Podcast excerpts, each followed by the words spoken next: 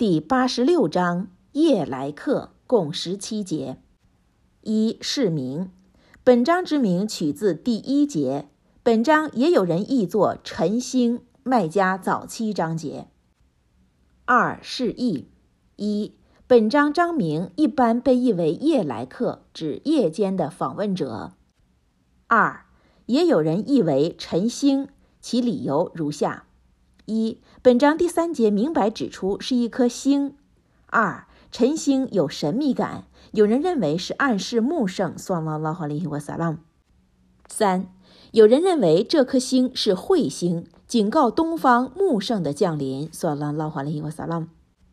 四、另外也有人认为本章及其他初期的章节是难于阐释的，其中所隐含的科学的事实也是在天经班降时期所不能想象的，它们都和以后的章节有关。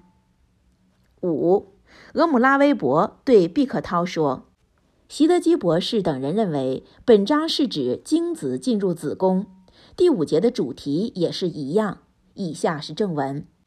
奉大仁大慈安拉尊名，凭天空和夜间的访客，要怎样向你表达解释什么是夜间的访客呢？它是闪亮的星，人人都有一位监护者在注视它，所以要让人去想想它是由什么造化的。它是由一股涌出的液体所造化的，那是由脊梁骨与肋骨之间流出的。